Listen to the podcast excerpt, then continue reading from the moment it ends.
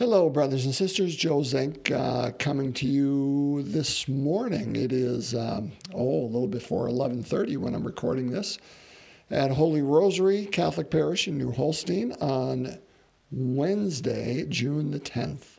Uh, already 10 days into June. I, again, as always, my friends, I hope that wherever you are and and uh, whatever you're doing as you listen to this, that you. Um, not only feel the presence of, of the Spirit of, of our God close by and within you, but uh, just filled with uh, a gratitude for the gift of today uh, and the gift of uh, what it is that you have to do and those around you. Um, so, my, my blessing to you on this day. So, let us continue our journey through the um, Gospel of Matthew, particularly the Sermon on the Mount. Uh, again, just the, the riches uh, that it's been giving us. So today we will follow immediately uh, after the readings of yesterday. So just to recap, we started on Monday with the Sermon on the Mount with the Beatitudes, the first 12 verses in chapter 5. Uh, blessed are, happy are those who mourn, which doesn't make any sense, or those who hunger and thirst for righteousness, or those who are peacemakers, um, that, uh, that God sees you. And not only sees you, He is present with us, and that this is not the end. And that yesterday, you know, you are the salt of the earth. We're called to give flavor. Uh, and uh, we're the light of the world, and we glorify God by living that light. That's, that's the, the number one way we glorify God. Oh, and I have to tell you this. I got a quote yesterday, and I meant to put it in my uh, in my podcast and uh, got done with the podcast and immediately saw it. And I'm like, oh, dang. So I'm giving it to you today, kind of anticlimactic and a little late. But the quote is this I'm on a, an email list that sends a quote every day. And it came in yesterday. I thought, ah, perfect timing.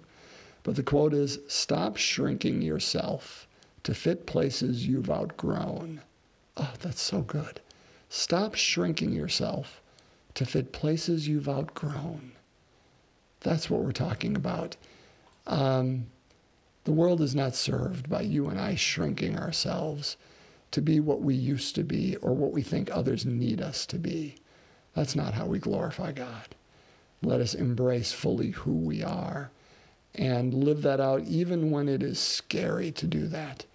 Um, because that's how we, we glorify God in being that. And that's how others have permission to do the same. So today we will continue immediately after that. So we are on chapter 5, verses 17 to 19. Again, pretty quick, three verses uh, Matthew 5, 17 to 19 uh, in the Sermon on the Mount.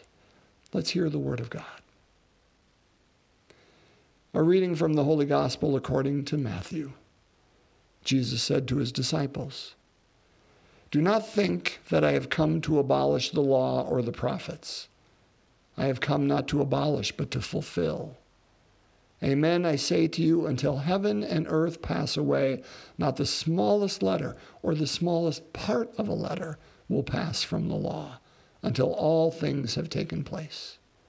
Therefore, whoever breaks one of the least of these commandments and teaches others to do so will be called least in the kingdom of heaven. But whoever obeys and teaches these commandments will be called greatest in the kingdom of heaven. The gospel of the Lord. Praise to you, Lord Jesus Christ. And so, my friends, again, eh, let's just start here at the, at the top. Jesus is speaking to us. We know that. Uh, we're the people whom he saw. Remember, he saw the crowds and, and they came to him and he began uh, to teach. And remember, if you do, if you were with us on Monday, I talked about how Matthew. It's important that this sermon takes place on the mount, because it was Jesus is the new Moses, and Moses came down the mount with the law, with the Ten Commandments. Um, and it's important that Jesus connect. You know, it's it's God is on places of the mountaintop, and uh, and so this is the new teaching of the law or the fulfillment of the law. Well, this is the connecting point. Jesus says, I have not come to abolish the law or the prophets. I have come to fulfill, not abolish them, but to fulfill them. Even the smallest letter, part of it, um, I, I've come to fulfill it. So let's talk about that. So the law and the prophets. You may remember in the transfiguration of Jesus that story when again he goes up the mountain. Um, and suddenly uh, he appears dazzlingly white, and there Moses and Elijah are with him. And the reason Moses and Elijah are with him is they represent the law and the prophets. Uh, the law was thought to be the, uh, the first five books of Scripture. We call it the Pentateuch, the Torah. Uh, it's also called the Law. Uh, and it was thought at that time that Moses wrote those first five books. Now, those are uh, Genesis, Exodus, uh, Numbers, Leviticus, Deuteronomy. Um, that it was thought Moses wrote those. Now, scripture scholars would tell us that's 99.99% not the case. Uh, that Moses didn't, that there were various writers that, that, that wrote those, but that law came directly from Moses. And, and particularly the heart of the law was the Ten Commandments, which is in Exodus chapter 20, when he brings those down um, to the people. Uh, those 10, uh, of course, we know the first three being dealing with God uh, you know, that we shall not have false gods before us. We shall not take the Lord's name in vain. We shall keep holy the Sabbath. And then, and the other seven deal with how we love one another. Again, Jesus ties that together later when he says the greatest commandment, love the Lord your God with all your heart, soul, mind, strength, and love your neighbors yourself. He's just doing what the Ten Commandments did, is take that love of God and love of others and putting them together. So the heart of those five books was the law, was the Ten Commandments. But they were the key because they were the formation of uh, the people, the Jewish people, the Hebrew people. It's how God formed them as a people and made them His own. And that, that whole idea, He, I will be your God, you will be my people. Um, that they knew who they were and what their purpose was to live that law. It's what set them apart. So that's what he's talking about here. Is Jesus is saying, I've not come to abolish the law. Now, hold that because I'm going to speak out of both sides of my mouth here in just a moment. The other side is the prophets. Um, and that's what Elijah represented on the, the uh, transfiguration. Now, prophets don't think of just people that tell the, the, the future. That would be a poor interpretation of what a prophet is. What a prophet is, is someone who looks and knows the law well and, and has well, doesn't have, I won't say that. That's not true. I was going to say has no problem, but probably has a problem, but does it anyway, courageously. A, prophet is somebody who looks at us and reminds us we're not living the truth. A prophet is someone who is honest and is a truth teller and can say, uh, We have wandered from the law. We have wandered from who we are as a people. We no longer are remembering who is our God and who we are and calls us back to that. So Jesus is saying he's not come to abolish what Moses was talking about and their people, their their uh, identity uh, in these first five books of the of the scriptures. Uh, he's not coming to uh, abolish the heart, which is the Ten Commandments. He's coming here to fulfill it. And he's not coming here to abolish what the prophet said and calling us back to God, always calling us back, back, back. He's coming here to fulfill it. Now, remember, he's the new Moses here. And here's where the problem comes in. And here's where I'm going to speak out of both sides of my mouth. Jesus did not come to abolish the law. But yet he takes on so many of the laws and gives the dickens to the people, that particularly the Pharisees and Sadducees. Because what had happened is the, the Jewish people had taken the heart of the law, those Ten Commandments, and they had created and, and uh, built up a number of laws around them. In fact, there were 613 laws um, you know, framed the, the center of those were the Ten Commandments, but then they took it and made another law and made another law and made another law based on that as to how to live that out.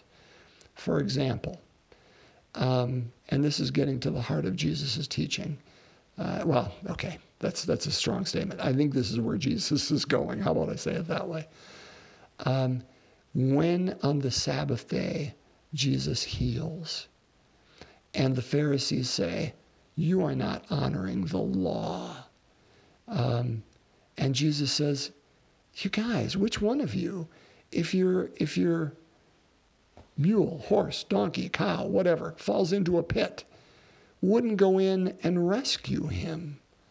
You know, even though that's work on the law. They're saying that that healing work couldn't take place on the law or on the Sabbath because it uh, it violated the Sabbath rest. And Jesus is saying, but but you're not seeing it. You're not seeing the larger picture. And I'm doing a poor job today of, of describing this, but the idea is Jesus was not coming to abolish the importance of the Sabbath. Now, it's, oh, it's don't worry about resting on the Sabbath. That's not important. That's not what he's saying at all. He's saying, in these other 613 laws that you've surrounded the Ten Commandments with, they've lost their way. They've lost the heart of what the law is, which is rooting ourselves in God, rooting ourselves in fully who God is, which is also a God of health and wholeness and fullness. And so restoring someone's hand on the Sabbath does not violate the law. In fact, it fulfills the law because it brings us back to who God intended us to be in the garden. And rescuing our, our animal that falls into a pit is not violating the law because it brings them back to their identity and their purpose and their community, which is the heart of the law. So, what's my point in all this? Jesus is saying, you know, I, I've come not to abolish the law, but to fill, fulfill it, and not the smallest letter or smallest part will pass away from the law. Uh, and therefore, anyone who breaks the least of these commandments and teaches others to do so will be least in the kingdom. Brothers and sisters, it invites us to the law.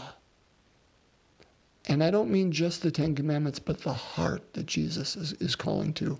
And we're going to see that beginning tomorrow because you're going to see him invite us to the heart of those laws when he says, You have heard it said, Thou shalt not kill, but I say to you. I guess here's my meditation for today in all that stuff I've talked about. You know, if all we had to do was obey 10 commandments or even 613 and keep our hearts separate from them, it wouldn't be that difficult. But we'd not be engaged. What our God is inviting us to, and today is the jumping off point. You're going to see it more tomorrow in the rest of the Sermon on the Mount. But today is when he brings us to the deep end of the pool and he's about ready to push us in. He's what, it's where he's saying, I want you not only to have the law externally, but it's got to be internal. That's how we fulfill the law, when we know its heart. And, brothers and sisters, that's what you and I have to wrestle with every day. That's how good and faith filled people can wrestle with certain commandments and teachings of Christ and come to completely different conclusions because what they're trying to do is understand the heart of where our God is inviting us. That is the work of you and I as faith filled Christians is not just to look at the letter of those Ten Commandments or those 613 and live our lives externally without our heart involved. Our job is to look at the heart and say, God, what are you inviting us to? How does this bring us to you, to our identity as a people, as a people of God, and our identity as people who are yours? Because that's always the heart that brings us to God and brings us to one another. Those laws fulfill the law, and we cannot ever tell someone that we don't need to worry about that part. Because anything that doesn't bring us closer to God or one another, that's what needs to be abolished. Let's pray. We continue, my friends, through uh, the glorious mysteries. So let's take a moment of silence. If there is something or someone for which you would like to pray, let's take a moment uh, to call that intention to mind. In the name of the Father, Son, and Holy Spirit, amen. The third glorious mystery, uh, the descent of the Holy Spirit at Pentecost. Our Father who art in heaven, hallowed be thy name. Thy kingdom come, thy will be done, on earth as it is in heaven. Give us this day our daily bread, and forgive us our trespasses, as we forgive those who trespass against us. And lead us not into temptation, but deliver us from evil. Hail Mary, full of grace, the Lord is with thee. Blessed art thou among women, and blessed is the fruit of thy womb, Jesus. Holy Mary, Mother of God, pray for us sinners, now and at the hour of our death. Amen. Hail Mary, full of grace, the Lord is with thee. Blessed art thou among women, and blessed is the fruit of thy womb, Jesus. Holy Mary, Mother of God, pray for us sinners, now and at the hour of our death. Amen. Hail Mary, full of grace, the Lord is with thee. Blessed art thou among women, and blessed is the fruit of thy womb, Jesus. Holy Mary, Mother of God, pray for us sinners, now and at the hour of our death. Amen. Hail Mary, full of grace, the Lord is with thee. Blessed art thou among women, and blessed is the fruit of thy womb, Jesus. Holy Mary, Mother of God, pray for us sinners, now and at the hour of our death. Amen. Hail Mary, full of grace, the Lord is with thee. Blessed art thou among women, and blessed is the fruit of thy womb, Jesus. Holy Mary, Mother of God, pray for us sinners, now and at the hour of our death. Amen. Hail Mary, full of grace, the Lord is with thee. Blessed art thou among women, and blessed is the fruit of thy womb, Jesus. Holy Mary, Mother of God, pray for us sinners, now and at the hour of our death. Amen. Hail Mary, full of grace, the Lord is with thee. Blessed art thou among women, and blessed is the fruit of thy womb, Jesus. Holy Mary, Mother of God, pray for us sinners, now and at the hour of our death. Amen. Hail Mary, full of grace, the Lord is with thee. Blessed art thou among women, and blessed is the fruit of thy womb, Jesus. Holy Mary, Mother of God, pray for us sinners, now and at the hour of our death. Amen. Hail Mary, full of grace, the Lord is with thee. Blessed art thou among women, and blessed is the fruit of thy womb, Jesus. Holy Mary, Mother of God, pray for us sinners, now and at the hour of our death. Amen. Hail Mary, full of grace, the Lord is with thee. Blessed art thou among women, and blessed is the fruit of thy womb, Jesus. Holy Mary, Mother of God, pray for us sinners, now and at the hour of our death. Amen. Glory be to the Father, and to the Son, and to the Holy Spirit, as it was in the beginning, is now, and ever shall be, world without end. Amen. O my Jesus, forgive us our sins, save us from the fires of hell. Lead all souls to heaven, especially those in most need of thy mercy. In the name of the Father, Son, and Holy Spirit. Amen. Well, my friends, thank you for taking time to, to come with today on this journey uh, through Scripture. Blessings to all of you on your day, and I hope we uh, are able to come back together again tomorrow. God bless.